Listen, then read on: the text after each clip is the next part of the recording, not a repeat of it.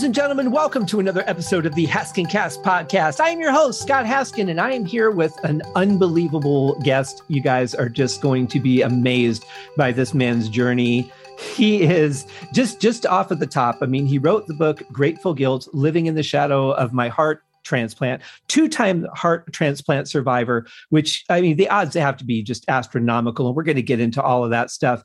He is a director, a producer, a director of photography, a lyricist. He's a contributing writer to Videography Magazine, the vice president of Transplant Speakers International. I, I, could go on, but that's that's already too much.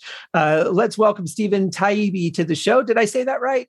You did indeed. Oh, good. I always get so worried about that. You know, I check with you before we start to make sure I have it right. And then that was like five minutes ago. So uh, I, I, want to be respectful of you, obviously. So uh, very good. Well, how are you today?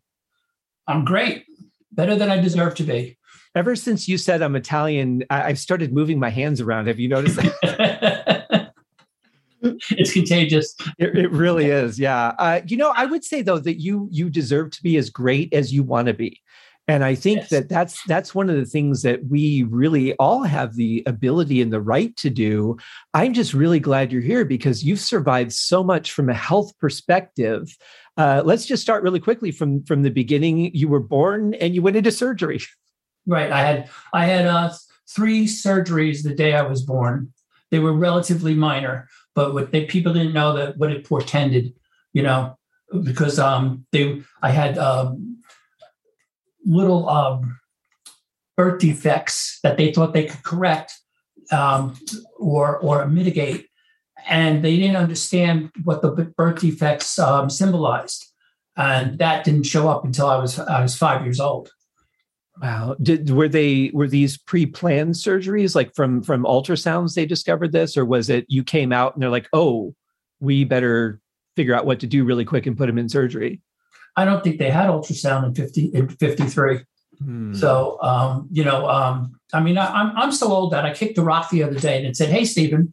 So you know, but, but um, I mean, when I when when I was having my surgeries, I mean, compared to today, things were really rudimentary. You know, I mean, there was a, there was an autoclave in my room for you know, and you know, um, so what I just wasn't thriving was the was the way. But my grandfather got uh, we wanted to check my grandfather for tuberculosis. He was living with us, so we all got X-rays, and that's how they discovered my heart problem.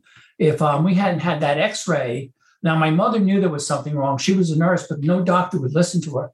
And um, if it hadn't been for that X-ray, uh, you know, checking my because of my grandfather, they would have missed it. Wow life is so uh, that's one of the things i love about the almost randomness of life is that it wasn't i mean it, it's really unfortunate that no one was listening to her. I, I find that that's a huge problem in our societies that we just tend to either not believe people or not want to get involved or not want to deal with anything so we just brush it off. Yeah that right off the bat i mean you could be dead just off of that alone yeah it's uh, it's when they discovered when they discovered the problem and my doctor called my parents and said and referred us to a to a cardiologist who had just moved in from houston who my parents said they would have gone to houston to go to this guy. Um, but he had just moved to garden city long island um, from houston and he was like the cat's meow at the time. And um, and he said to my parents uh, he, he needs surgery now. And i was uh, you know next thing i know i'm in a hospital and you know my whole life is like just explodes you know everything just explodes from from what was normal. Right. and um and i went to the surgery when i was five for asd repair atrial septum defect. It's known as a hole in the heart. So what that is you know there's between the chambers there's a wall that's called the septum. And there was a hole there was a hole in it. And so the blood wasn't working properly because there was a hole there was a leak. So um they went in there when i was five and they discovered that I had two holes. And I also had a vein that was plumbed backward that was leaking into my lungs. So they had to, um, they fixed the one hole. Um, at that time, the survival rate was 50% for, for a single surgery. And they told my parents I'd have to come back. They wanted me to get a little stronger. Um, and I'd have to come back. And it, it turned out to be in almost a year. Uh, and um, then I had the second surgery And up to that point, no one had ever lived through two for ASD repair. I was the first. Wow, that's really amazing. Did you also, because of the, you know, I would think that there was also issues with your circulation and, and other parts of your body that were as a result of your heart not pumping yeah. blood properly. Yeah, I was a blue baby when I was born, you know, cyanotic. Um, but I was like skinny and skinny. And, you know, I was not thriving, as they say. You know, I was, I was a pretty weak little kid, you know.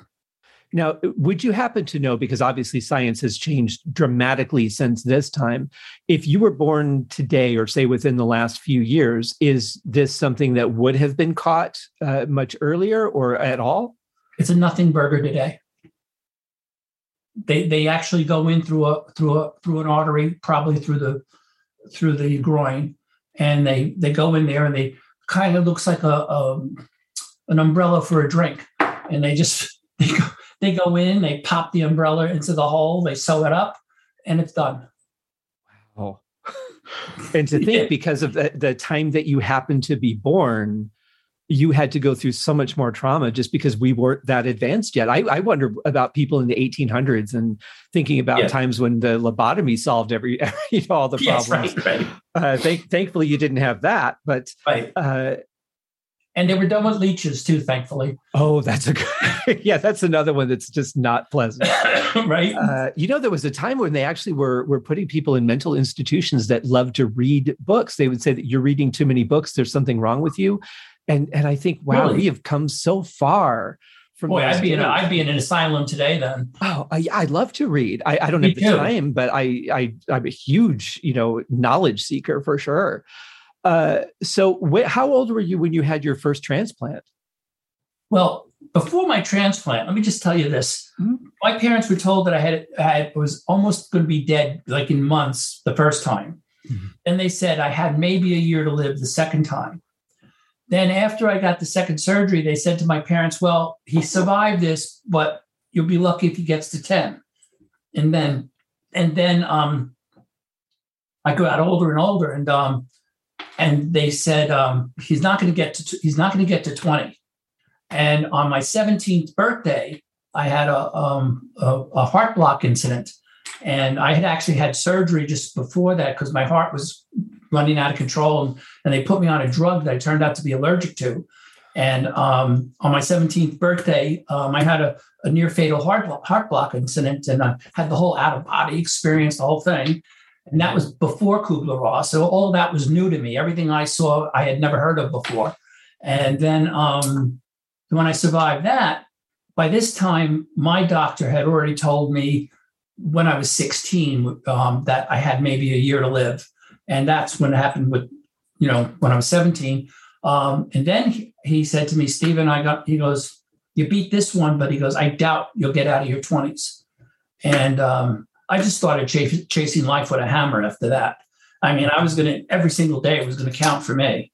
You know, well, yeah. I mean, it, that that's great because so many people, I think, would just fold under that and just be like, "Oh, this sucks," and you know, I, I deserve better, and and just you know, become the opposite. Uh, you know, an advocate against themselves instead of one for you know, just soaking up every moment.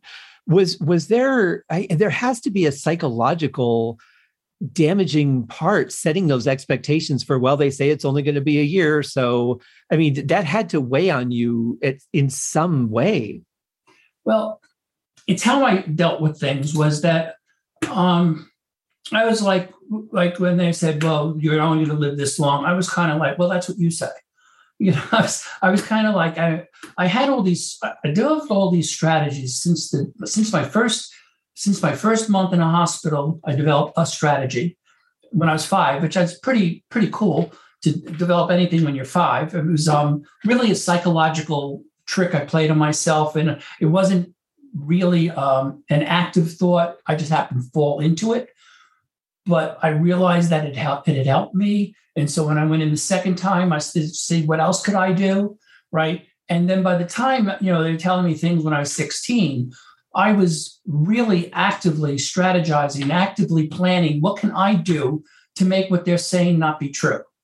And that became, you know, so I, ha- I was doing two things. I was doing what I called walking the 50 50 line. I was walking a tightrope where a breeze could knock me, knock me over in either direction, either to death or to life. And one of the one of my strategies, of, which I still have, am doing right now, because I think we should all do this, is I still do that because you never know when a bus is going to hit you. You know, so why aren't you why aren't you living your fullest life right now? You know, nobody has promised tomorrow. Nobody's promised the next hour. For all I know, a plane's going to crash into my house. So mm-hmm. nobody has promised anything. So I just developed, I just kept developing strategies and and and ways of thinking. And I developed a technique I called bullying my heart, which I was doing since I was like, I don't know, 10, 10 or 11. And um, because uh, I would just yell at my heart and order it to go back to work and stop feeling funny. And then I would do whatever I was doing that made it feel bad in the first place. Then I'd go back and do it. Um, so, you know, uh, I just kept doing all those kinds of things. My, um, I'd always wanted to be a pilot. My doctor told me I couldn't be a pilot. Um, he wouldn't sign the the um, the, uh, the the letter saying that it was okay, and and I was really heartbroken about that. And then I, when I was on a television job with a kid I went to college with, who had had the only job we ever worked together. And uh, turns out he was a glider pilot, and we were right next to the glider port where he worked, where he flew. And he told me who to go to. He said, "You don't need a you don't need a medical for for uh, being a glider pilot. You just need a driver's license." Ah. So next thing you know, two weeks later, I was I had my first lesson, and I became a, um, I have a I have a pilot's license. I'm certified to fly gliders. I um and I bought a glider on the on my 34th birthday. I bought it on my 34th birthday, which was the 17th anniversary of my almost dying at 17. Mm-hmm. I was just so, thinking that, yeah. yeah, so that's why I did it deliberately. I actually made the date of the sale that day. Um, and then it was, you know, a little before that, I told my doctor, you know, that I had become a pilot. And oh, you should have seen all the colors he changed. He was so angry with me. And he goes like this, right into my face. He goes, whatever you do, no acrobatics, right? So two weeks later, I'm taking acrobatic lessons. Which you is are, just, you're a little bit rock and roll, aren't you? I don't know about that. I just know that I always felt like if I gave into the idea that something could kill me, it would. So if I didn't give into the idea that it would kill me, maybe it wouldn't that I had no certainty of that, but that's that's the way I went. I think that that brings up a really great point because we do tend to limit ourselves into between society or family or parents or whatever telling us no you can't do that. You'll never do that. Don't work on that. That's you know that's not for you. Between that and just the natural fears of, of the unknown of what if i fail? There's so many reasons for us not to do something but there's only one reason for us to do it which is why not if right. you want it there's no reason not to do it. And but we we psych ourselves out all the time with our bodies with our health with the things that we want to do. And you just you just come right over that and say nope i'm going to do exactly the opposite of all that and you're still here and you're flying a plane. Right. I mean it was it, it was a strategy to to survive. It was this was all strategies. I i used to i had this strategy when i was in my early teens i used to say i was going to spit death in the eye and that's what I would do. And, and, unfortunately, one of the things I did to do that I was I started smoking. I was smoking three packs a day of Tareyton 100s. Wow, that was until one day I, I realized how, how, out of breath I was, and then I just quit cold turkey. But um, yeah, but um, that was actually part of my strategy, right? But um, it was really, I, I like I said, not all my strategies were that brilliant. well, I mean, you have to have some trial and error, right? Yeah, absolutely. Yeah. That's the other thing people are afraid of. You know, everybody's afraid to take a risk. I'm afraid not to take risk, right? And everybody's afraid that if they take a risk, they're going to fail. And if you're trying something new, of course you're going to fail. That's the way it works. And then by failing, you're going to learn how to do it.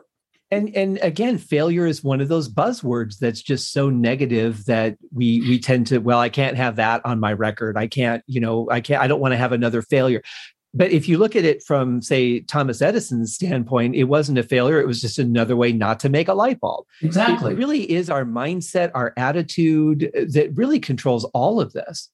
Yes and mindset was one of my strategies. I your mindset I, I, I figured it out a long time ago. Mindset is everything. Um, I'll tell you, I don't, I haven't really talked about this uh, in any interview, but um, when I was 17 and I had this drug reaction, and my mother was a nurse, and my heart rate was down in the high 30s. It's right on the border. And um, the doctor told her, "Do not, do not move him. If he survives the night, bring him in tomorrow." Imagine that. Imagine your mother. Be, if you're the mother being told that. Um, then I had the the then I had the um, the experience, and then the next day though I knew that I was okay because of what had happened the day before to me, but they didn't know that. But I was still like connected to something, and I passed a, an EKG machine as they were bringing me into the room. Now back then, this is now we're talking about the '60s. Um, EKG machines were the size of the big um, you know, uh, big ovens, the big uh, microwave ovens, and they had a four-inch CRT on them, a um, cathode ray tube, you know, where the little squiggle line would go. And I don't know what made me do it, but I said I need that machine, and and they were going to they were hooking me up to a to a to a um, EKG, but I was going to be monitored at the central station. But I wanted the machine next to my bed, and I was really fragile. And my doctor, um, I asked the nurse, could I have that machine? I asked her repeatedly. She wouldn't let me have it. And then my doctor came in and he said, I can't let you have it. And then I said, either get that machine in here and teach me how to use it, or I'm going to stand up on this bed, jump up and down, and scream. Now, had I done that, I'd have killed myself. Yeah. But I meant sure. every word of it. And he knew I meant it. Next thing you know, they're bringing in the machine, they're teaching me how to use it. And what I did was I invented biofeedback. I there was nobody was using it back then. And I just stared at the machine for three days, willing my heart to make that because they would go past three times sometimes without a beat. And uh, that's how irregular my heartbeat was then. And then when it was all done, my doctor said to me, the only reason why you're alive is because of you. So, you know, so it, if you have a gut feeling about your health, uh, what I'm trying to say is you got to run with it. Yeah.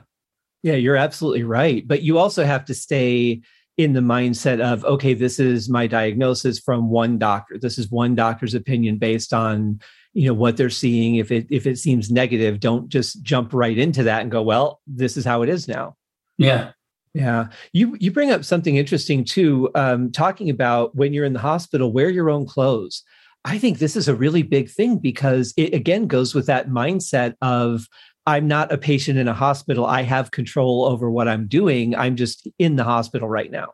Yes, and what you know, it's really funny because the last time I, my last transplant was at Cedar Sinai in uh, in LA, and um, I had a doctor, Dr. Patel, who um, came into my room and he said, "You know, I wanted to do a study on patients who wear street clothes because I had the feeling, and that's why I did it.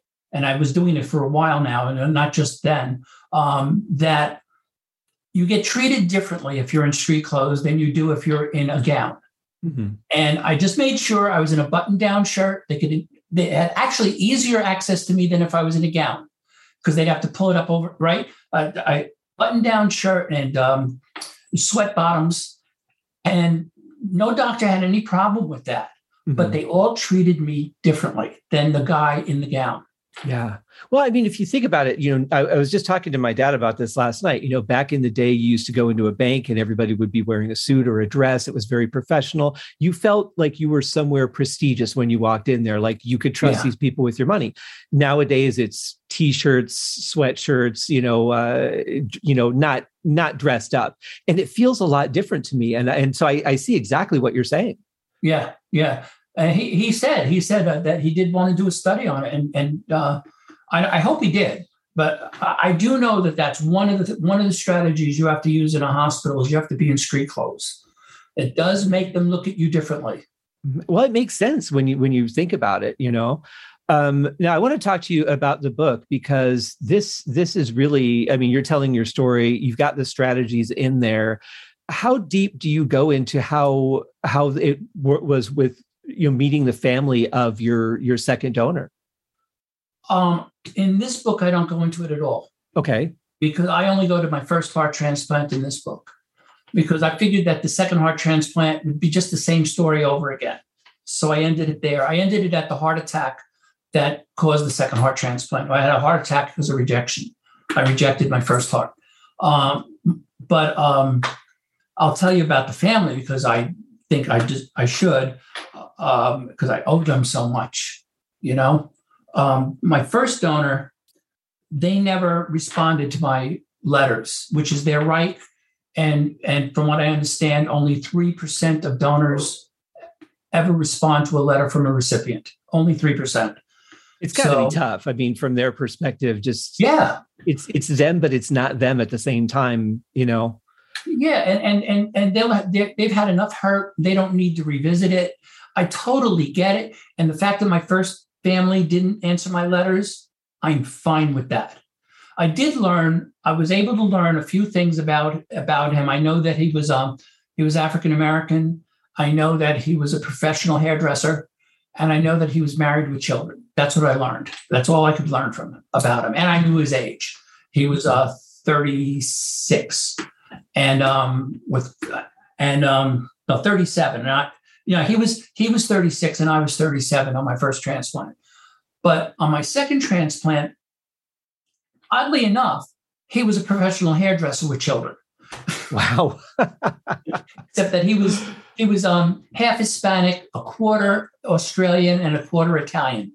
But uh, I wrote I wrote the letters to the family, and the mother, you know, after two years, wrote me back because it was just too raw for them, you know. Yeah. Really. So um, Susan Jacobo is the mother, and she wrote me back. Her son David Jason Jacobo was my donor. And David's right here in my treasure in my treasure chest, and um, his father was David. Um, but um, she told me that he wasn't listed as a donor, but at the time when they asked her, she said she just knew it would be something he'd want to do. And so she said yes. And he was one of those donors who gave the average donor, the average donor can give eight, eight donations, and he did way more than that. So he was probably a tissue donor. He probably did bone and and and ligaments and things like that as well. But um, I mean, he saved a lot of lives and improved a lot of lives. You know. I bet he helped a lot of people during his life too. He just, I just feel like he was probably that kind of person. Yeah, I just, I have picture, I have a picture of him with his, uh, I have a composite picture of him with each of his four children, and oh, it, it's a heartbreak to me. But um, I went to LA, um, and um, the mother, I, I arranged to meet with the family, and they had my wife who came with me, they had literally the entire family there. They're mostly Hispanic. The husband is Hispanic, the mother is half Hispanic. And so, you know, big family, like Italians, you know, and there were probably 50 people there, cousins and aunts and uncles. And and it was just so they were so warming. And the the the ex-wife of, of my donor said to me, You realize you're family now and um, and that's how I've been treated ever since. And they're just incredibly lovely people. But the thing that was really touching was that um, I knew they'd want to listen to the heart. I just didn't want to have people putting their heads on my chest. I think that would have freaked me out. Right. Yeah. No, I really. yeah. No. I, yeah. That would be weird for me. right. So, so my wife is a nurse, and she brought her stethoscope. So, um, of all the people that were there, all the people who listened were women. None of the men would listen. The father wouldn't listen, um, which I thought is really interesting. It was an interesting sociological thing. But um, you know, the the mother listened, the aunt listened, the sister listened, the the daughter listened, um, meaning the, the parents' daughter listened, and then um, David's David's daughter listened, and a couple other people listened, but mostly aunts and uncles, aunts and, and, things like that, and cousins. And um, but it was really something when the you know when the mother when the mother caught the beat when she finally she just went like this. She just started going like this. She started going, you know, and it, I'll just never because she's right here, you know, right, and I'll just, yeah. I'll just never forget that the way. And then the daughter, the daughter was seven years old, and she was really conflicted about listening. and she couldn't get the beat at first. And then when she did, watching her face was like watching a kaleidoscope of emotion. I mean, it just it was it was almost heartbreaking to, but the family was just fabulous to us, and um, and we don't we're in contact now, you know. Well, I think it, you know, it's, it's, it would be enough if you got his liver or a kidney or something like that. I mean, that's pretty amazing as it is. But I think the heart of all the things that you could receive, that's probably the most precious of uh, and the most touching of all the gifts that you could get from someone else. Uh, just just curious, what I mean, I would imagine that the time from the the time that they remove it from the donor to putting it in the recipient, that has to be a very short amount of time. Of the window of opportunity to get this right has got to be small. Ideally, it's four hours. It can stretch to six in some cases. That's not yeah. a lot of time, especially if I mean you would have to be in the same city, uh, obviously, to make that work. Well, it depends. Now, if you're in New York, it's hard because there's because the hell because there's no helicopters allowed in New York City. Um, you know, ever since that Pan Am crash, there's still like Neanderthals about that. Oh, but wow. um, I was in LA, and my wife actually got a photograph of the helicopter coming in because the, the the heart had been in La La La La Marinda. I can never pronounce the name of that town. Uh, La Marinda, uh, and that was about over an hour away by car, and they just flew it in, you know, and um, but they were expecting it. You know, they didn't uh, when they're doing when they when they're um, receiving the gifts from a donor. And, th- and thank you for not using the word harvesting because that just drives me crazy. Yeah, uh, we're not we're not animals. ex- yeah, exactly, or plants. Right. Um, yeah. uh, when they're when they're going to do a um, when they're going to receive the gifts from a donor, they bring in all the donor team, all the recipient teams come in at once. They're all there waiting, right? And um, because of the way the organs, what you were talking about, the necrotic time, that's what it's called, the necrotic time for the organs, the lungs and the heart have the least. So um, the first team goes in and takes out the heart, the second team takes out the lungs, and then they go after the, the liver and the kidneys because those can last a long time. Wow. It, it, it, there, you had so many miracles in your life for everything to come together the way that it has but obviously your perspective your attitude your outlook has has given those miracles every chance. You know i think without that you could have been gone a number of times by this point. I i, I could not agree with you more. I am multi blessed and and scott you just really may i expound on something that i've yeah. never talked about? Please. You just said the word miracle and I think most people don't understand what a miracle is. Most people think a miracle is bringing somebody back from the dead or or moving a mountain. Those, and if you're looking at at God, you know, and uh, that all the power that you're talking about of a miracle, those are parlor tricks. What I think a miracle is is that my doctor from probably centuries ago, the right people had children who had children who had children who had children to bring her there. Same thing with my donor, same thing with every person in the operating room, every person who was a cog in the wheel that saved my life. It has to go back centuries for it all to come together at that one moment. That to me is the miracle. Oh, absolutely. I, I like to think about things sometimes and think, okay, let's take the autoclave that was in your room at that time uh, you think about the fact that somebody had to think it up, somebody had to design it, somebody had to perfect all the little pieces. I mean, there's so many people that are involved in just making that one machine, let alone right. the, the detail of an EEG machine or or all the other things that you've experienced. You know, it's it's so hard to not have a great appreciation when you take that deep look into something and think about everything that had to come together for that to be in existence for you to be able to utilize it when you needed it. Yes, and, and, and literally, I was born right at the right moment because I was the first, you know. And I mean, it, it, it it's really, I, I, I mean, the, the reason my book is named Grateful Guilt for a reason, you know. And Grateful Guilt is because um, uh, I used to, when I was in Transplant Speakers International, when I was the vice president of that, we developed a program that um, at that point nobody was really acknowledging that recipients had survivor's guilt we were the organization that brought that forward. And I designed the program. I came up with it. My wife and I named it. And my, the president, Frank Bodino, and I massaged it and put the program together. And that was when we started to teach organ procurement organizations that there was really such a thing as uh, as uh, survivor's guilt in in uh, transplants. And um, I think that gratitude is, you know, gratitude is the thing that you have to have every day if you want to have a successful life. And you have to be grateful in everything. Now, grateful guilt was because I was grateful, but I felt guilty. So that was the workshop that we had originally um, with Transplant Speakers International.